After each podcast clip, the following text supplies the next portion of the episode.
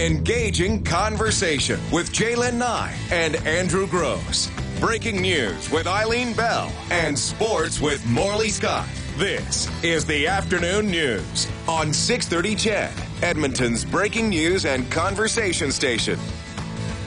It's Thursday, 206 on the 630 CHED afternoon news. Hope you're having a great day. A little cooler today, but warming up again.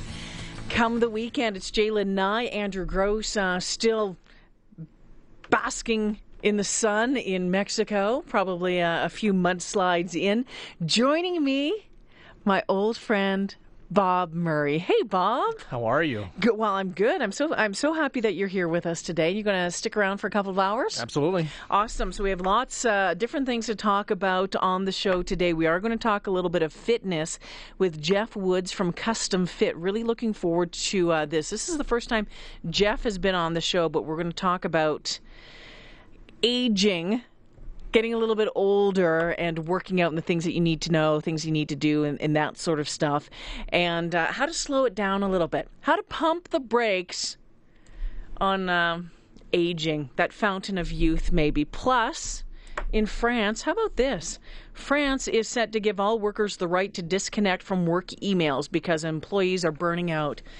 I want to talk with Bob Murray about this because we're on two totally different ends of the spectrum when it comes to this topic. We are You're connected constantly. 24 7. I do not have work email on my phone.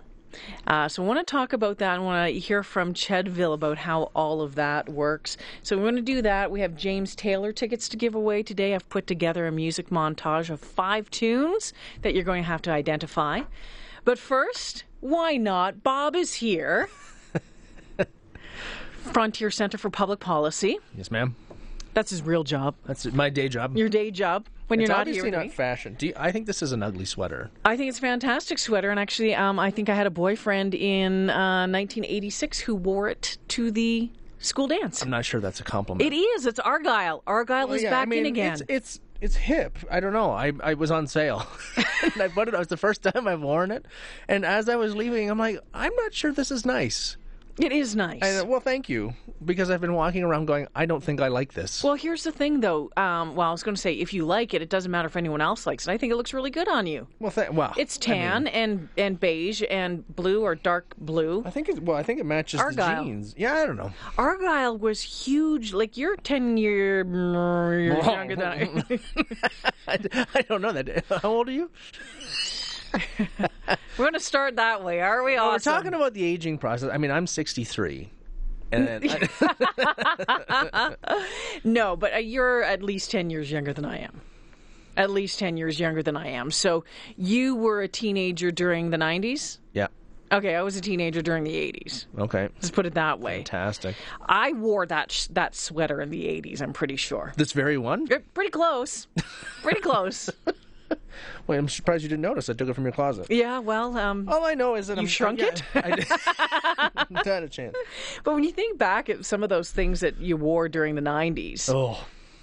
I mean, You know what? Umbro shorts. Remember when Umbro Yes. shorts were the everybody was a soccer player for Yes. some reason, and nobody knows why. well, I know, but you probably still have a pair. Uh, Somewhere? No, I don't. Well, if they do, they would not be flattering. um, and uh, plaid. Remember, like plaid was the thing. Well, and plaid's all back there is is uh, no, back being the rage. Well, yeah, I don't sure know. it is. See, I'm not. I'm not fashionable. Like I'm. oh, I openly admit I know nothing about. I have no interest in it. I buy what I think looks okay. and is a good price. or. I actually, yeah, oh yeah, absolutely. Yeah. Uh, but I also don't really do a lot of my own shopping because what happens is that certain people in my life uh, uh, will come to me, and typically female, and say, "You can't keep wearing free T-shirts." oh, okay. And I say, "Well, why?" And they say, "Well, number one, it's advertising something, or there's a hole in it." and so then they're like, "Well, why don't we go shopping?" Now, I'm not. I don't know about you. I'm a bad shopper. I Well, I I like can't- to shop. I cannot deal with it. Like three minutes in a store, You're out. I'm like, if I'm not happy, I'm out, and storming out. Do you buy things uh, ever at full price? Yeah, well, it depends on what it is. Did you buy that sweater at full price? Oh God, no, Okay. no, no. Well, I mean, again, I wasn't entirely sold on it. Um, Because I know certain people, my stepmom, unless, yeah, well, no, I would say she never buys anything at full price. She would be the person who would go back to the store, go back to the store, go back to the store, maybe even tuck it away and hide it to make sure it gets down to the lowest price possible. That's excruciating. Even thinking about that gets me anxious because I if I walk into a store and there's too many people, Mm-hmm. I'm out. I am out. Like I just I cannot do it. But you're you're you're uh, don't take this the wrong way, but a fairly simple guy when it comes to dressing. You like your t-shirts, your sweater, and a nice pair of uh, Levi jeans. Yeah. And the, and the, you have fancy shoes on. You always have fancy shoes on. Typically, I mean, usually if you find me around the house, it's gym shorts and a hoodie. Yeah. But again, most of the hoodies are free. They're like from football coaching. I, they don't really fit anymore, but they get worn because they're there. They get all soft. They yeah, oh, absolutely. But when they don't fit right, it looks ridiculous, especially a hoodie because it starts, you know, coming up to your chin. Yeah. well, and this shows off your belly. And so Yeah, it's well, like the, um, you know, the tank, the crop top. Yeah, it's back in style, right? Oh gosh, I hope not. I hope not ever. But you know, I look back is that you know I was on uh, I was on Facebook the other night looking at some of my old high school girlfriends, and you know every once in a while one of those pictures will pop up of those high school days, and it's like, oh my goodness, did I really wear that? And my hair was like that, and, and all of that. But jelly shoes. Do you remember jelly shoes? oh, I do. They were made out of those. yeah. Yeah, they look like jelly, to be honest with hot. you. Oh, Yeah, yeah. well, mhm. Oh yeah. and we did um, friendship. Uh, what do you call them? Safety pins. So these little safety pins, and you would put beads on them. oh yeah. And you would put them to your shoe, to your sneaker. Do you remember those? That's hardcore. That's hardcore. I mean, yeah, not good. Not good. I mean, I went to a high school with uniforms, and it was awesome, precisely for that reason. Well, what do you, do you think that that is better than allowing the free for all that it is now at high schools? I thought it was better for me, for sure. Uh, I mean, I came from a, a family that was of, of incredibly modest income, uh, and so, and again, not being at all fashionable myself, you know, even if I had the money, I would not have known what to go buy. Um, but it just put everybody on an equal playing field. When you were at the school and you were in class, I mean, people would try to differentiate. You could still see socioeconomic differences through other means, right? Who was carrying a purse, who had, you know, the disc man at the time, Yeah. or whatever else. But in terms of clothing, everybody was on par. I mean, it certainly wasn't all that attractive, uh, but it did resolve a lot of issues. And it was amazing how discipline wise, and when I was working in the K to 12 education system as an administrator many years later, um, if you look at statistics, discipline wise, out of uniform days were significantly worse than It's a gong every other show. day. It is because then all of a sudden you have. I spent because I went to a Catholic high school and the Catholic administrators policing a free for all clothing. It was a lot easier for Catholic educators to police uniforms, and they can stay consistent. Well, I would suggest that it's probably easier for any educator to police uniforms. This is what it is. This is how it has to be worn. Yeah. This is what is is expected every day. And, you know, I know times change and all of that sort of thing, but I when I was in high school and if a, a guy showed up with a ball cap on, it got knocked off your head Yeah. by, you know, Mr. Peterson, the geography teacher. He would walk by and have no problem smacking it right off your head. It was not allowed. And and you having worked in the system, uh, you know, within the last 10 years or so, right? You've witnessed firsthand what it is. And, you know, my, my husband's a teacher as well. And anyone who's gone into schools or maybe seeing what your kids are wearing to school, sometimes, especially the summertime, but sometimes it's like, whoa, I. If the if these were my kids, I wouldn't let them out of the house. well, yeah, I, And I don't know if that just changes as you're getting older. I don't think so. I don't. Again, I, I mean, I, I'm early 30s, and I don't have kids. You know, full Yeah. disclosure. But if I've always said I could never have a daughter, because Yeah. that would be absolutely an issue. Particularly, it's made much worse because of my own lack of fashion sense. So it would be like, well, this is. Fa- I don't know if it's fashionable. I would just be that guy. I'd be like, go and put on a hoodie and sweatpants, and Yeah. then you can leave the home. I don't care if it's 30 Yeah, don't degrees. wear sweat. My my kid 30 doesn't matter. my kid tried to uh, go to university the other day in a pair of sweatpants. When I, you know, when And I I taught said, at the "Don't." university, no, you know, it's so common when you teach at the university, especially morning classes. These students will tromp in in their early twenties and look. They've literally rolled out of bed and come to class. Mm-hmm. And it's again, it's it's a culture. It's acceptable because it's early. But the the funny thing is, is they don't think the person standing at the front of the room teaching can really see them. And as you're looking out, there's going, this classroom is full of bums. Yeah. You know, when you're teaching a 9 a.m. lecture, it's it. unbelievable, especially on Monday 9 a.m. You know, my brother says my brother's a teacher as well, and he looks around sometimes and he says, "Oh, poor Canada." That's that's his line. Poor Canada. I, you know what? I was I was told, and I don't know where this came from. And and, and Chedville, you've heard this this comment before. This saying before is dress dress for the job you want, not the job that you have. So even in high school, I tried to always dress nice. Didn't have a lot of money in my family, anything like that. I had I had jobs from the time I was well, I was babysitting when I was 11 years old, but I had a job the hotel when I was 15 years old. So that money would go towards you know some some tuition for college eventually but for some clothes as well but i thought i found it very important to make sure and learn fairly early what was appropriate to wear to work what was appropriate appropriate to wear to school but it seemed then that there was much stricter rules than there are now when it comes to what kids can wear to school and, and what people feel comfortable in. And I get the fact that you want to be comfortable maybe Monday morning, 9 o'clock, uh, in your minions pajama bottoms going to your your psych class at the university but to me does that is is that the image that you want to por- portray but i think we've relaxed that standard even in workplaces i mean how many workplaces now require f- business formal Mm, yeah. Right. I mean, it's it's quite rare. There are certain industries that do that, so-called corporate world or whatever else. Yeah. But the amount of people that push the limits, right, and, and that have made certain things more acceptable, I think we've relaxed our standards on all of that. And I'm not sure if it's a good thing. I, I, I mean, I, I tend not to think it is. I, I wear a lot of suits and ties. Yep. Uh, I can't stand them, uh, particularly when most of my dress shirts don't close at the top. yeah yeah they choke you and you get do a that, little bit. that burn on your neck Yeah, exactly. But uh, and it's not from working hard; it's from trying to breathe. but ultimately, it's it, it comes with the territory, and I don't think there's anything worse than when you show up to an event where you expect it to be, you know, a, a, whether it's a meeting or whatever else, and people are, are there in jeans and t-shirts or, s- or sweaters, whatever else, and you say, no, that's not really appropriate for this forum. It's just not. But we we've relaxed our standards. I'm not really sure how and or why. Is that a business thing? I wonder. Is it a parental thing? Is it, or is it just the school system, or is it just was it finally? Did it become easier?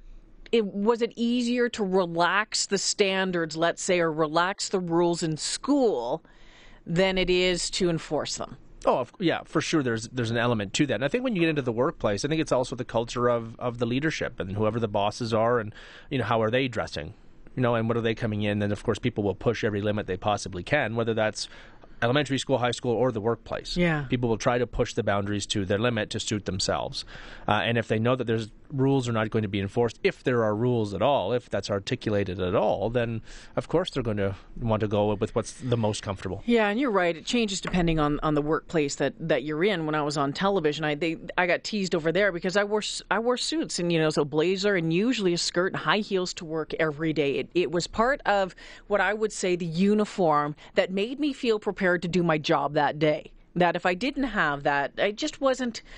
I wasn't really feeling that maybe I should be a television news anchor or reporter or whatever it was. It, it came with the territory on that. When I switched over to radio into morning radio, it was a it was a tricky thing because at three o'clock in the morning, getting up, doing your hair, putting on makeup, and putting a suit and jacket that was just stupid. that lasted about a week. But I'll be honest with you, it ended up getting to the point where uh, for a while I was so exhausted that I went to the total other side. So I, at times, I get how you show up to class on Monday morning um, in your pajama bottoms. Well, not pajama bottoms, but maybe track pants, because I was showing up for work at four o'clock in the morning, knowing that no one was going to see me with a hoodie and a pair of Lulus on and my hair in a ponytail. But then I didn't feel like I was ready to do my job. Again, it comes back to making, you know, the, the total package, making you feel like you were ready to do the task at hand.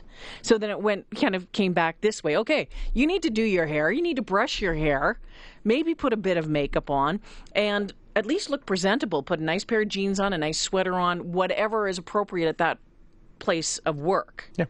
Right? But I've, I've seen it. You Oh, know, yeah. people, why are you wearing toques all the time at work? Or indoors. Exactly. In general, I have a problem with the toque indoor style anyway. It makes absolutely no sense. And if your hair is that bad, you mm-hmm. know, get up a few minutes earlier and shower. yeah. It is not good. brush your teeth, wash your face, Yeah, put some deodorant on Yeah. for the love of all things good. Especially when you're going to fly. You know, now we're on flying. No, but you know, it's it's exactly the same mentality when you can go out in public, and for some reason, people think I'm getting on a plane. It's all good. No, I'm sitting right next to you. Mm-hmm. I can smell you, and if it's that bad, I can guarantee the people around us can smell you, and it is not okay. It is not okay for me to sit for four hours beside you if you stink. It is uh, 221 on the 630 CHED Afternoon News. Uh, Kelly says on the text line, says, relaxed is okay in school as long as it's not too revealing.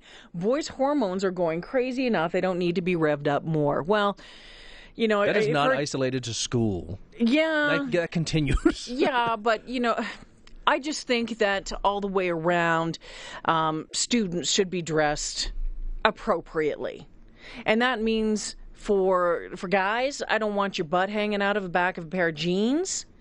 And you know, for girls, I'm not. I'm not a big fan of you know just tank tops and, and stuff like that. I, I, in my opinion, and I'm not a prude, but I think this is preparing you for your future job. This is preparing you for work down the road. Start early and learn. Um, but make sure that it's in you know the right parameters. Um, how about this? It says, "Hey guys, I finished high school in '95. I just threw away my Buffalo Bills jacket last month that I bought at Pro Image in Dartmouth." Now, as a Buffalo Bills fan, I why didn't you hang it on the wall? I mean, there's no reason for that. That should never see a garbage, ever.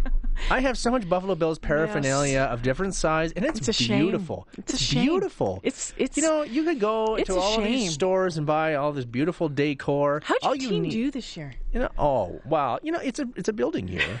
it's a character testing year. yeah, coming from a Saints fan. Okay, I got to stop right now. It's 222. We'll take a break. Dell, your phone calls, more of your text right after this.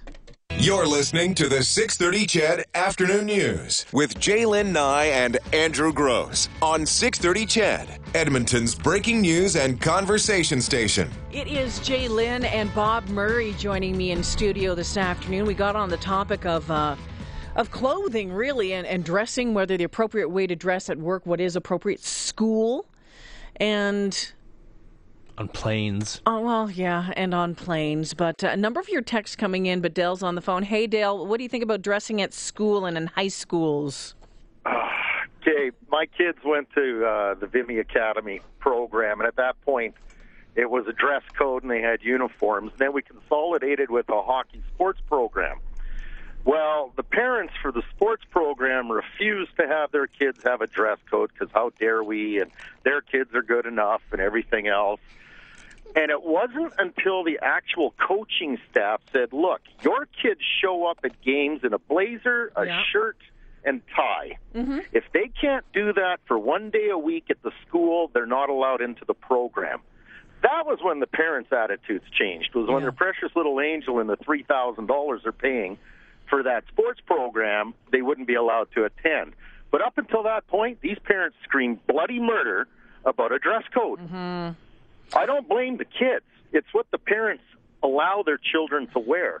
And these some parents would sit there and go, "Oh, well, little Janie, she bought that and took it to school on her own." Well, how, where did little Janie get the money from for the hoochie pants? Well, you know what, though, Dell? Come on, think about it. And, and maybe I'm just starting to turn into my parents here. I, I'm not sure, but uh, you know, when when you went to school, I'm get, okay. When did you go to high school, Dell? Uh, that would have been in the uh, mid '80s. So same as me. Okay, so you know what? And you think a little bit earlier into the 70s, think about 70s and 80s, skin tight jeans, like skin tight jeans. That's just what we wore. But was that appropriate? No, it wasn't. Of course, it wasn't. But at that point, they stopped enforcing dress codes in schools because it's like you just said earlier. It's easier not to enforce a rule than it is to enforce the mm-hmm. rule. Because if you just let the rule slide, the first time you enforce a rule, you're going to have 12 parents calling and complaining and arguing that there's nothing wrong with their child because their child's perfect and special. and the end result is that schools just gave up. When I went to university, Yeah. The program I was in, there was a dress code. If you did not show up, some of my professors, you showed up for class looking like you just woke up and were wearing your pajamas, you were asked to leave. Yeah. Because you were not there to learn, and they didn't have the time to waste teaching somebody who wasn't there to learn. Dell, thank you for the phone call. Always great hearing from you.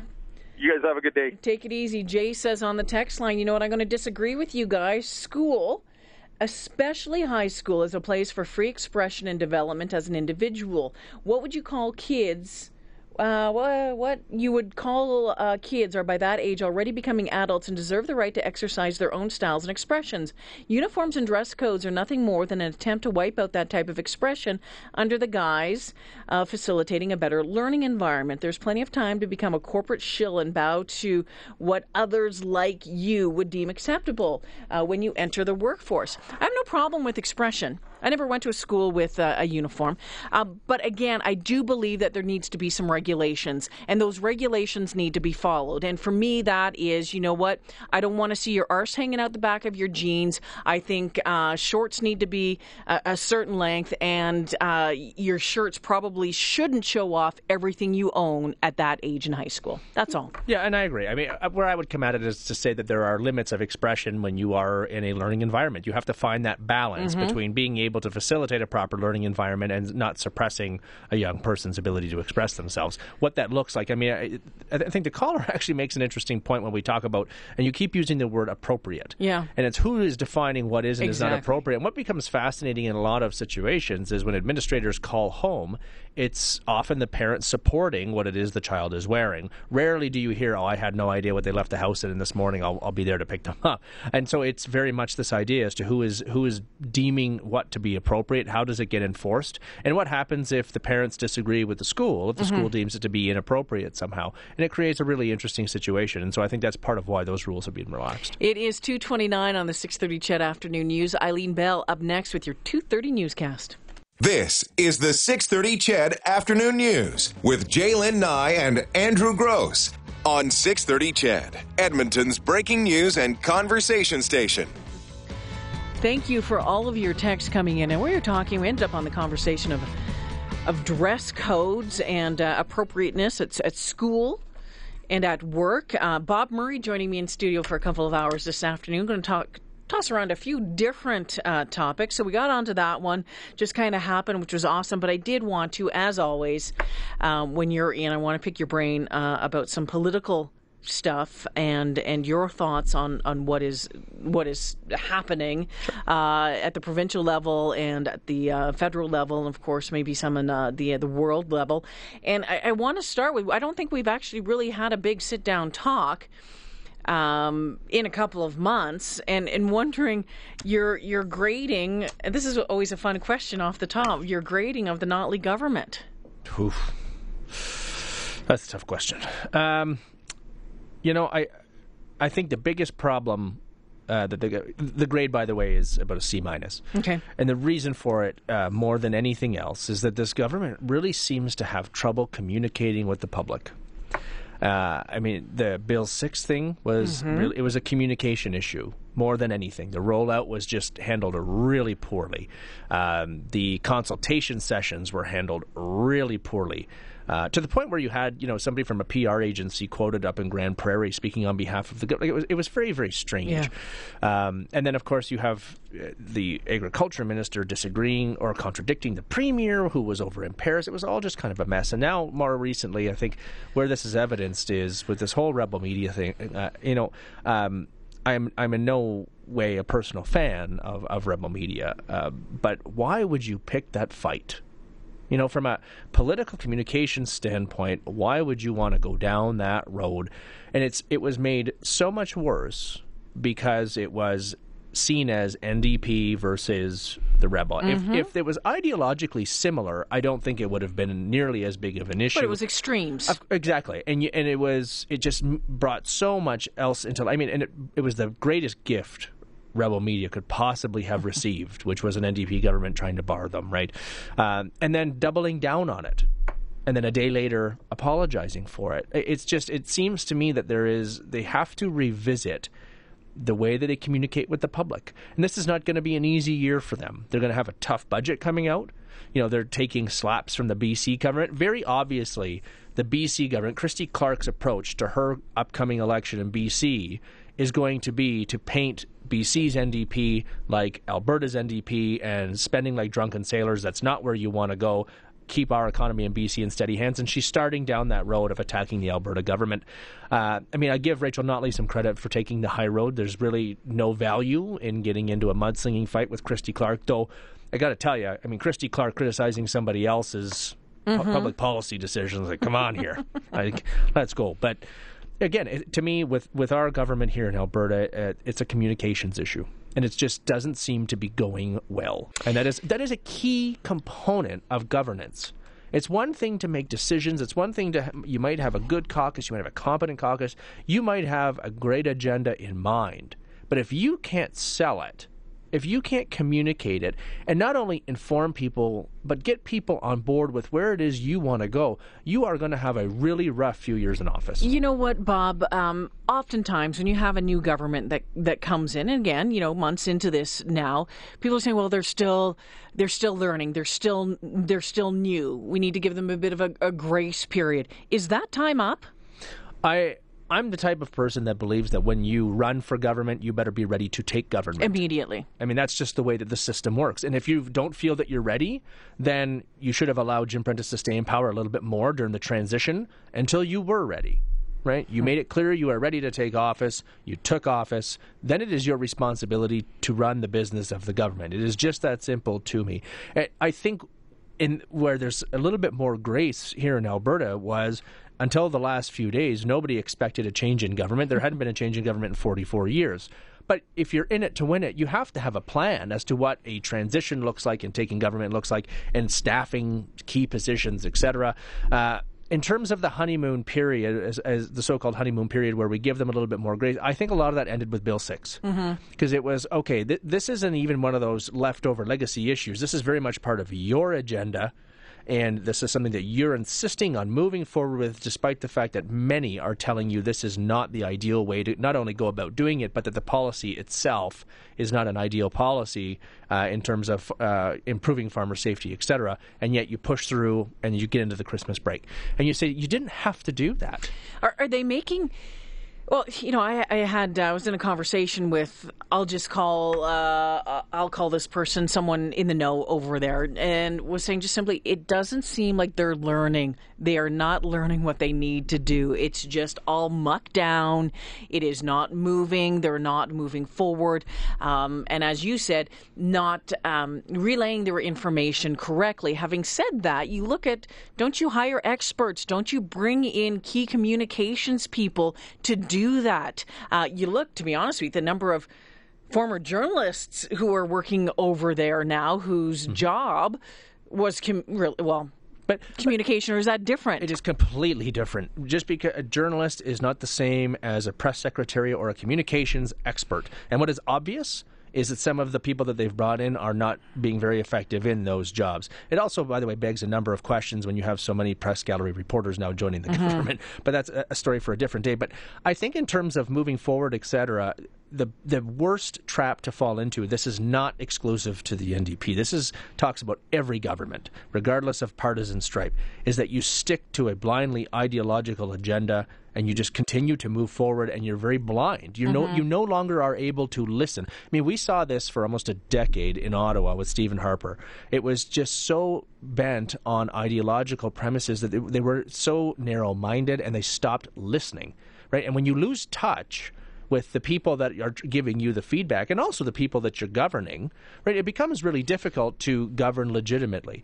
And so in this case, I think that the biggest thing that they should learn coming out of Bill 6 was we need to do a better job listening and maybe halt the brakes a little bit based on what it is that we saw happen that time, which is, again, on some level so interesting given you know, during the royalty review, during the climate change panel, they were obsessive about consultation. Those rollouts were handled, well, I should say the climate change rollout was handled incredibly well, the climate change plan with, you know, and Andrew Leach did a really nice job of selling that plan and continuing to sell that plan. There was a coordinated strategy moving forward. The royalty review was, again, gr- another great example of, of really a bizarre strategy to have the premier come out and say the part of the reason that we're keeping things status quo is I didn't understand the way the function of the U.S. market. It's like somebody put the premier out there with a talking point saying, "Okay, we have to justify this by saying you didn't get it." I, I, that's not a good idea, mm-hmm. right? And I, I don't think that's true at all. By the way, I think Rachel Notley is a very smart person. I think she knew exactly. I, I don't think they expected the royalty review panel to come in and suggest status quo and stick to that status Yeah. quo plan and refuse to bend. Uh, and so the government had to find a way to to release it and not to ju- and to justify not changing those those rates. But again, it becomes a communication issue far more than it becomes a policy issue. And so it will be really interesting to learn as the session resumes. Budget's going to be coming up, and they, there are a number of things they've said they want to move forward on. Whether or not they've actually learned some of these lessons. I mean, b- based on what we saw in the last week with the rebel media thing, thus far they have not. It is uh, 2.43. We'll take a break here because we have to pay some bills. When we come back, I want to talk to you about the Uniting the Right conversation that has uh, come up again. That's right after this. News when you need it. Fun when you want it. This is the 630 CHED Afternoon News with J'lyn Nye and Andrew Gross on 630 CHED. It's 247. Bob Murray, the uh, VP of Research at the Frontier Center for Public Policy, joining me in studio uh, for the next uh, hour and a half or so. We're chatting about a whole bunch of different things. We got onto politics as we usually do when uh, Bob pops by. Um, so we talked uh, a little bit about uh, the NDP government. You, right now, it's a, a C minus that you've you've graded them at. Yes.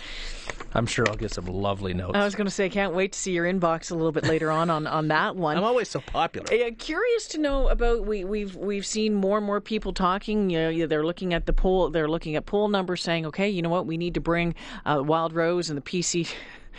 Together, we need to do something to to win uh, the next election. Your thoughts on this and how this process is going, and what do you think is going to happen? Well, what I think the, the main reason that we're talking about it this week is uh, a poll was released by the Alberta Prosperity Fund, uh, which is a group seeking, um, you know, whether or not there's validity in the conversation, what that conversation looks like, and this poll showed overwhelmingly. Uh, that there is interest uh, from many in the idea of uniting the right. Um, what I think is really important to take from this is, first of all, not to get too far ahead of ourselves. What the poll showed very clearly is that this is the start of a conversation. It validated the conversation because I think up to this point, when we're seeing previous polls or before we were seeing polls, people were saying there is no right to unite in Alberta. There's no point in this conversation. This poll shows that yes, there is validity in the conversation. Now, what becomes really interesting is we determine how big the so-called right is, mm-hmm. right? So, if you're going to unite the right, exactly how much from the PCs identifies itself as right, and how many would flock to the center and elsewhere. More than that, if you are to seek some kind of united right, what does it stand for? Right. So I think these numbers tell us that there is validity in the conversation and that, you know, electorally there is the possibility that this could fare well if an election were held today. Uh, one of the most important parts that comes out of that poll, by the way, is 18% were undecided, right? Which is a really interesting commentary on the current makeup of Alberta politics. Uh, I think the, the PCs are would think to themselves that that shows that people haven't decided that a united right is a good idea. I tend to believe that actually that 18% were probably former PCers that aren't really all that happy right now um, with, with the way things are going. Uh, but I, I think the, the validity that's created by those numbers in that poll now leads us to the, the real substantive part of the discussion, which is what does this look like? If you are to have either a new political entity that sees a united right or you fold into one of the existing party infrastructures, what do you agree on? What are the key issues that you want to start talking about? What does the policy look, like? It is so easy to say that yes, you would vote for the united right until you actually realize what it is that they want to do to the province and mm-hmm. do for the province.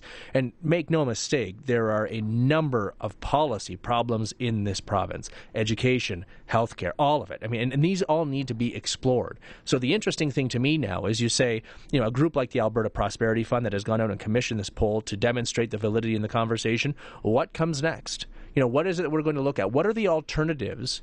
That an infrastructure would take a look at and what would you do for the mm-hmm. province? And this is the, actually to me the start of the more important discussion because it actually brings the discussion back to hard policy and substantive issues rather than very superficial political discussion about left right whatever it might be. Then it becomes very much to me a, a fight for the future of what Albertans want to see happen to their province, particularly when we have seen some fairly dramatic changes uh, in Yeah. the last six months or so. Is there a possibility in your mind that we could have a united right in whatever formation that is before next election? Yes. Yeah, there's absolutely the possibility. But what that looks like remains to be seen. I think, you know, what was interesting about this poll was the, the differing opinions about would you like a totally new party to go under or under one of the current infrastructures. Uh, and that is really the question. Yeah. Also, I think the we're seeing backla- pushback from the Wild Rose, who wants to lead it, pushback from the PCs, because, of course, they're going to be internally fractured. Some are going to peel off towards the middle and the progressive side, some would peel off towards a so called united right. But also, who's going to facilitate this discussion and who's going to lead this? Uh, you know, Brian Jean wants to lead this very much for his own purposes. If you have a new party, you know, formed tomorrow under United Right and people come together, it is highly unlikely Brian Jean is the leader of that party. Or Rick McIver. There, I would say there's even less chance actually of Rick McIver being the leader of that party. Then, but so who that? Then who is that person? Exactly, but I think that this is why it's so important in my mind, and my personal opinion on this is keep the politicians out as long as possible. Right? Make the discussion about policy, about substance, about the future of the province. You're going to find people that will want to run for election under a party banner. There'll be no shortage of them. You need not have some of the current politicians involved in that discussion until you're absolutely ready. Because where I think conservatism has gone off the rails across Canada is it has lost touch with its movement. What does conservatism in Canada mean? And we, I mean, this is not even an, Alberta discussion. As I said, multiple provinces are dealing with this. If you look at electoral outcomes in the last five, ten years in mm-hmm. Canada, provincially, federally, what happens to our commentary on what conservatism means? This is where I think these folks in Alberta and, and the so-called Unite the Right movement has an opportunity to not just impact Alberta, but impact Canada at large, to be able to refocus. I mean, federally, you need a refocusing of the conservative movement after what happened in October. It's very clear that conserv- the federal conservative party is going to grapple with some of its demons and to find its soul again. And in order to do that, I think you need to see some kind of hard intellectual foundation and some policy substance. We don't hear much of that. Where did it go off the rails? Uh, well, I mean, I think federally where it went off the rails actually happened around the time of the unification of the federal party, and it just became a very nasty brand. You know, conservatism became about hating everybody and being afraid of everything. You know, to me, if if you're going to run a political election, if you don't have a message of hope, of how you're going to improve people's lives, to help people understand why their current reality can change and change for the better, then you're not doing your mm-hmm. job. Making everybody afraid of everything all the time is going to play to a certain point. We're seeing some of this in the American Republican race right now, where they're trying to make everybody afraid of everything to try to win the nomination. At the end of the day, that's not going to sell widespread. Because people want to hear at the end of the day most people do not really have the sophisticated understanding of the policy issues either provincially or federally.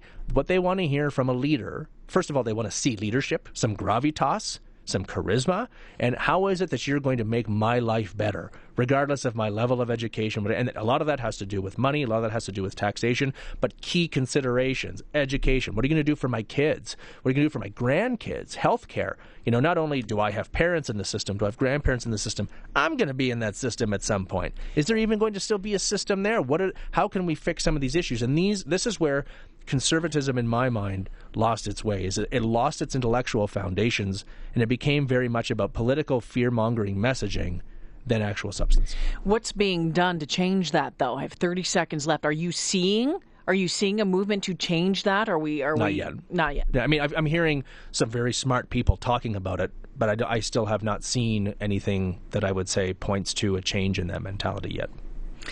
255 on the 6.30 CHED Afternoon News. A quick break with Bob Murray here. When we come back, we'll tee up the 3 o'clock hour. Yes, and don't forget, we have James Taylor tickets to give away today. I've put together a montage of some James Taylor tunes, so you'll want to know his music. We'll probably do that, uh, you know, around that time that we usually do, about uh, 448. Give us some time to go through it all. Uh, 3 o'clock news with Eileen Bell up next. When we come back, Jeff Woods joining us in studio. We're talking a little bit about fitness, losing weight, getting in shape, especially as we might be getting a little older.